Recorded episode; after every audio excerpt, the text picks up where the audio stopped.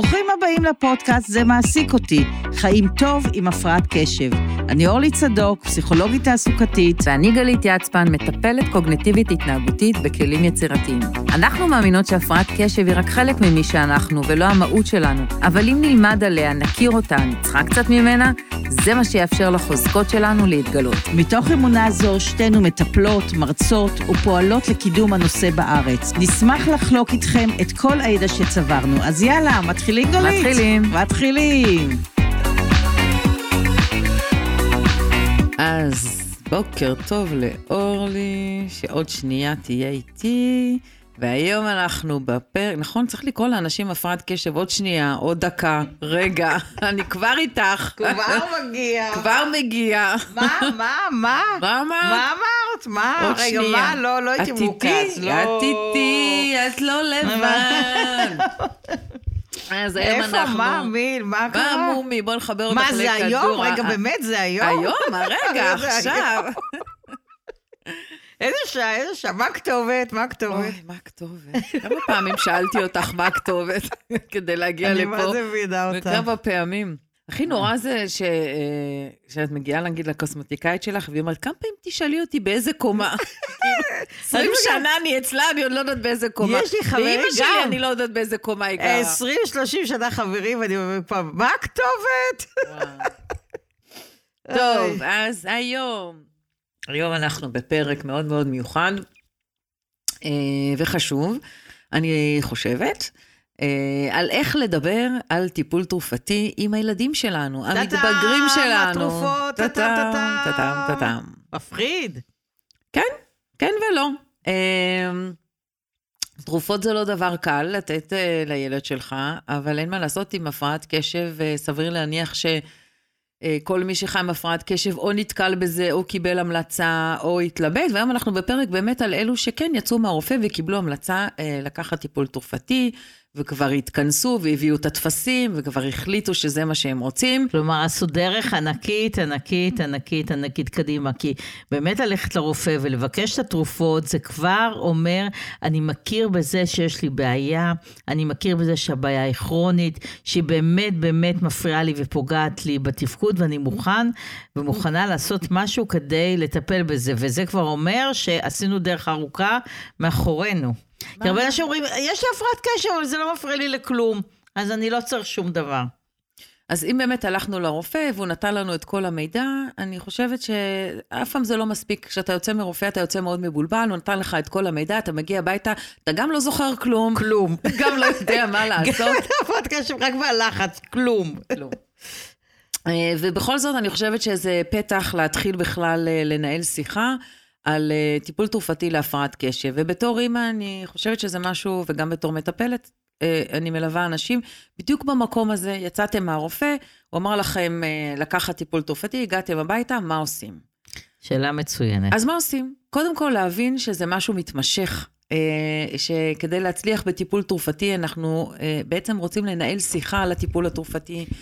כן, אבל איך זה לעשות מעלה- את זה מפחיד, הילד שלי צריך תרופות, משהו בו לא בסדר, מה זה, הוא דפוק, ועוד תרופות שעובדות על המוח, אולי הוא השתגע מזה, אולי זה ישנה לו את האישיות, המון דברים, המון דברים ופחדים עולים סביב נכון, זה. אז כמו שלהורים יש פחדים ושאלות, אני חושבת שהם צריכים איש מקצוע שילווה אותם בפחדים ובשאלות. אנחנו ננסה לענות על חלק מהם, וגם ענינו בפרק על תרופות, והיום אנחנו נתמקד באיך אני בעצם בתור הורה מלווה את הילד שלי, אה, או את המתבגר שלי, בלקיחת אה, טיפול אה, תרופתי, כי בטוח גם שם יש לילד או למתבגר המון המון מחשבות סביב הטיפול התרופתי. וגם למבוגר, יש כאלה שמגלים את ההפרעת קשב בגיל מבוגר יותר, הרבה פעמים בעקבות הילדים או כל מיני בעיות שהיו בעבודה, ופתאום מציעים להם תרופות, וואו, יש כאלה שבחיים לא נגעו בתרופות, ופתאום הם צריכים לקחת תרופות על בסיס קבוע.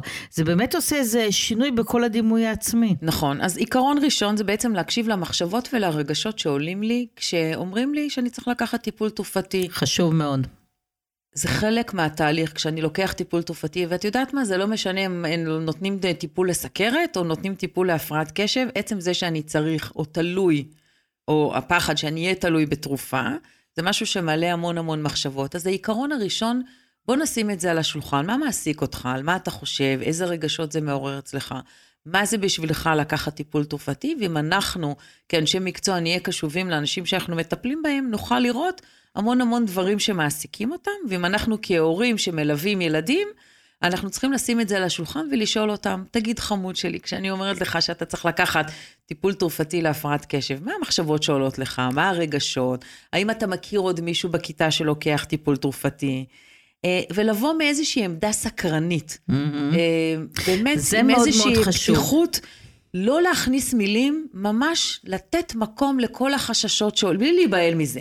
זאת אומרת, לא משנה מה הילד מעלה, או מה המתבגר מעלה, לא, לא, לא, לא להיבהל מזה, לתת להם, גם אם עולה התנגדות, וסביר להניח שתעלה, גם אנחנו כמטפלים נשמע את זה מהמטופלים שלנו, המבוגרים, בוא, בוא, נס, בוא, בוא נהיה עם זה קודם, ניתן מקום להכל. זה מאוד חשוב מה שאת אומרת, כי אם אנחנו רק שואלים כדי, יאללה, בוא נדפדף את זה קדימה, ובוא נעבור ייקח, את זה, ובוא כן. שיענה לי מה שאני רוצה שהוא יענה לי, זה לא יעבוד. כלומר, גם, ולא חשוב הגיל של הבן אדם, מבוגר, ילד, הורה, אדם שמתמודד עם בעיות בעבודה, בלהקשיב באמת, מתוך השילוב הזה של סקרנות וחמלה וקבלה, ובאמת לתת לו הרגשה שכל מה שיעלה בסדר, כל מה שיעלה הוא חשוב, כל מה שחשוב עולה, ואני לא מצפה לתשובות מסוימות, אני באמת נותנת פתח לכל תשובה אפשרית אז אם, שתעלה. אז אם נתנו פתח, סביר להניח שמה שאנחנו נשמע, זה שבן אדם שצריך לקחת טיפול תרופתי, יש לו איזה, ובייחוד ילד או מבוגר, יש לו איזה חשש, אתה רוצה לשנות אותי, אה? אתה רוצה שאני אהיה משהו אחר.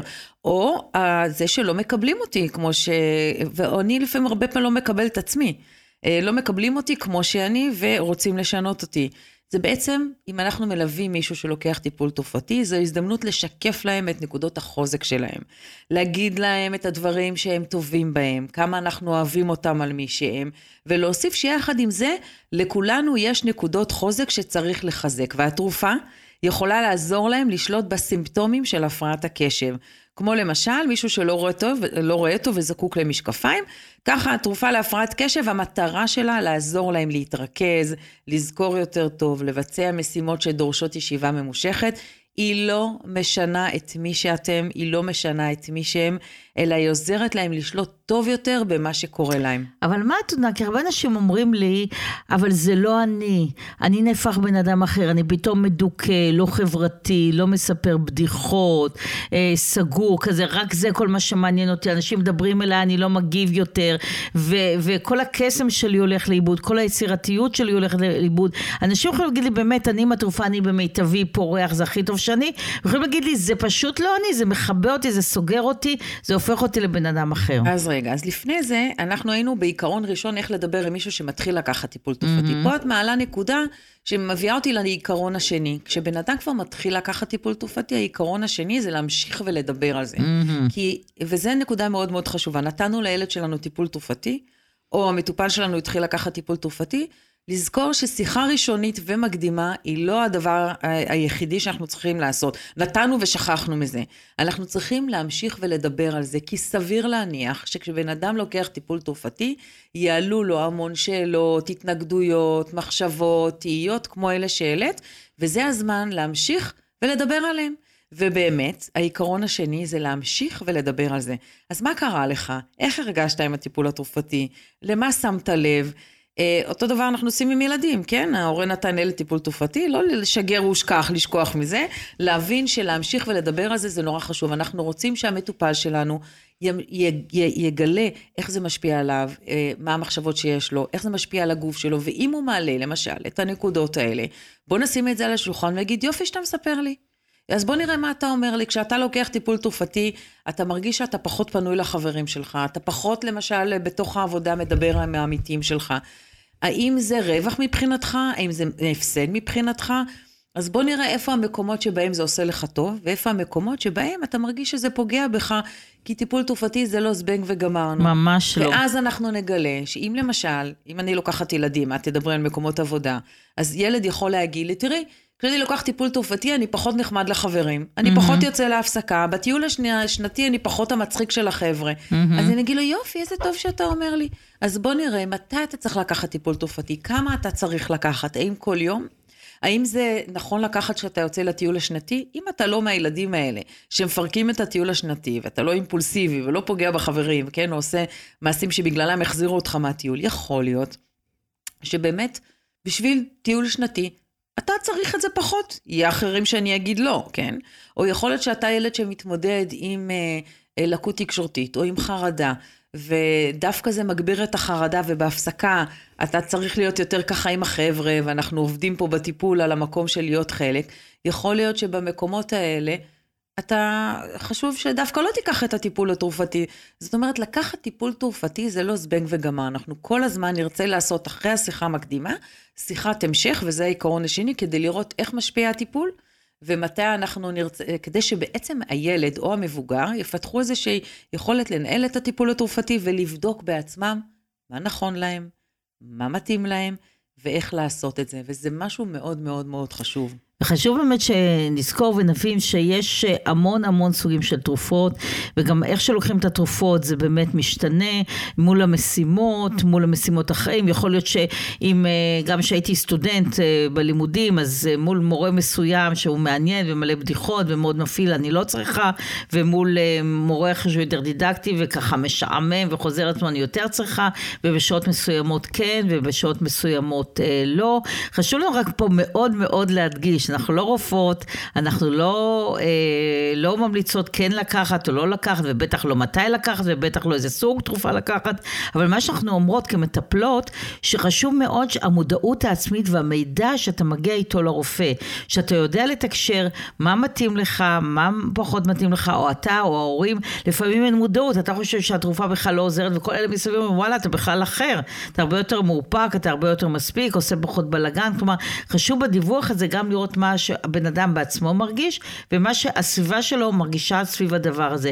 ובאמת, ממש לנהל יומן, לכתוב מתי כן, מתי לא, גם ההורים, גם הילדים, גם המבוגרים, ובמידע הזה להגיע לרופא. באמת חשוב להתייעץ עם איש מקצוע, שהוא מבין את כל ההשפעות של כל הדברים האלה.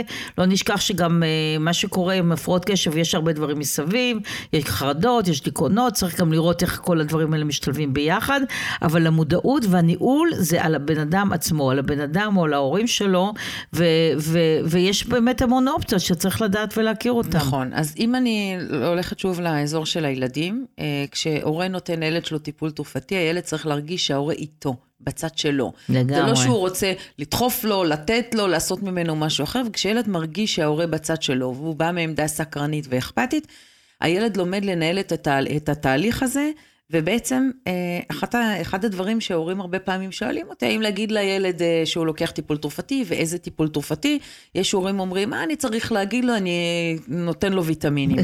ובעצם ההמלצה שלי, היא, וההמלצה שלנו, לשתף אותם בדיוק בשם התרופה, מה תופעות הלוואי שעלולות להיות, מה אפשר לעשות כדי למזער את תופעות הלוואי, כי ידע זה כוח, וככל שהילד יותר מודע למה הוא לוקח ואיך זה ישפיע עליו, באמת, הוא יכול לעזור גם לעצמו, כי אם הוא יודע למשל שהוא צריך לשתות יותר מים, לאכול משהו קטן לפני הטיפול התרופתי, זה עוזר לו בעצם לנהל את הטיפול התרופתי, הוא בעצם גם מצליח לחוות איזושהי שליטה על הגוף שלו. לגמרי. ולדעת, וזה נורא נורא חשוב שתהיה איזו ולהבין שליטה. תרופה זה לא נגדך, תרופה בעדך, היא באה לעזור. ואם אתה לא מרגיש טוב ו- ו- וזה נגדך, אז, אז זה לא אפקטיבי, אז צריך לראות, לעשות את זה אחרת, להתנהל עם זה אחרת. חשוב להבין שיש פה המון אופציות. יש הרבה סוגים של טיפולים, הרבה סוגים של תרופות, ויש את העניין של האקספלורציה.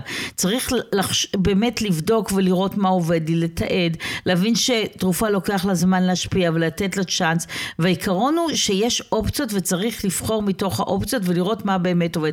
והשליטה אצלך, הרבה אנשים עושים את העניין הזה, לא רוצה ודוחים ו- ולא לוקחים את זה, כי כאילו כמו שאת אמרת, מחדירים לי, מכריחים אותי, עושים אותי משוגע, מכניסים לי משהו לגוף, ואז אני דוחה את זה.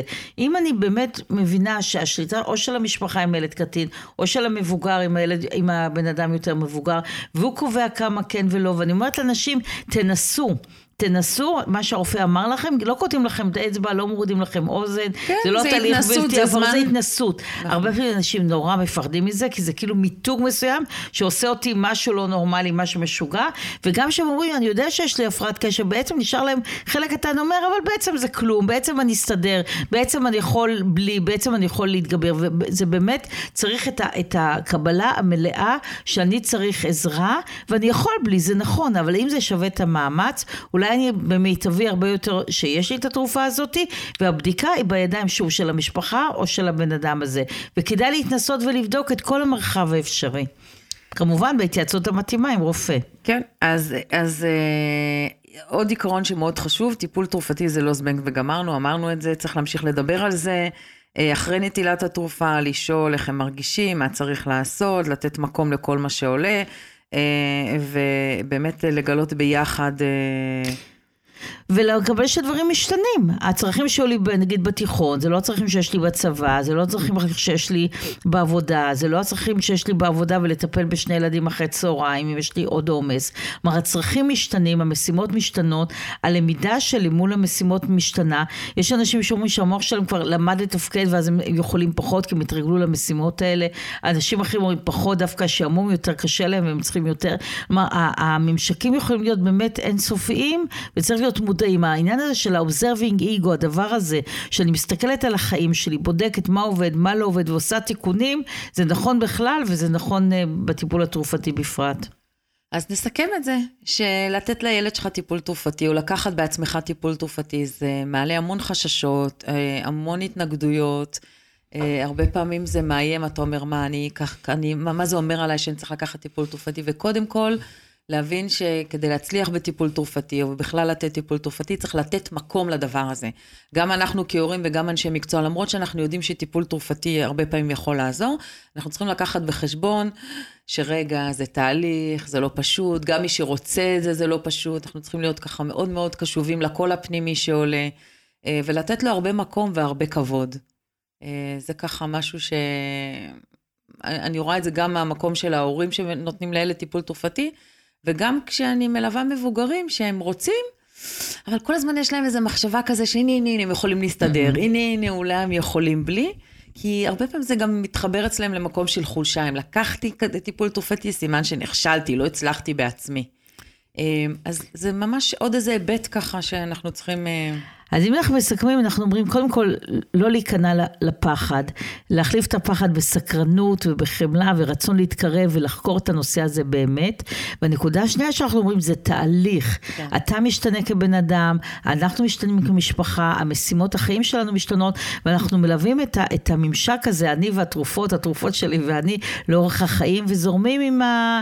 מתגמשים. עם הצרכים ש, שהולכים לאורך הזמן. ולכן אנחנו ממשיכים לדבר על זה, זה לא לקחתי כדור וסיימתי. סיימתי את הטיפול, זה תמיד בא אה, בליווי של אנשי מקצוע, ללכת לאיש שמלווה אתכם, ללכת לרופא, לשאול, לברר, לקחת אחריות על הגוף שלכם, לא לחשוב שזה גם איזה פתרון קסם, וזה משהו שהרבה פעמים יכול לעבוד ואחר כך לא לעבוד, אבל ככל שאנחנו נגדל ילדים ומבוגרים שיהיו אחראים על הגוף שלהם ויהיו קשובים לסימנים ויקחו אחריות על מה שהם עושים, אז בעצם הם יוכלו לנהל את כל הדבר הזה ולא להרגיש ככה אה, בובות על חוט שנותנים להם תרופה וזהו, עכשיו הם אה, יסתדרו והכל יהיה בסדר.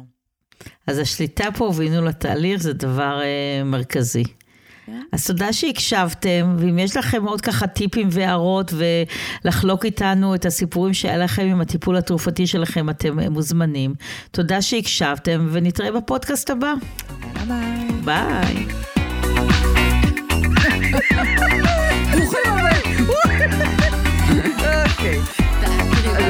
לעשות את עצמנו נורמליות, אחר כך שיראו את התקלה. אוקיי. ברוכים הבאים לפודקאסט. זה טוב. עוד יחשבו שאנחנו נורא עדינות. ברוכים הבאים לפודקאסט. טוב, אוקיי. ברוכים הבאים.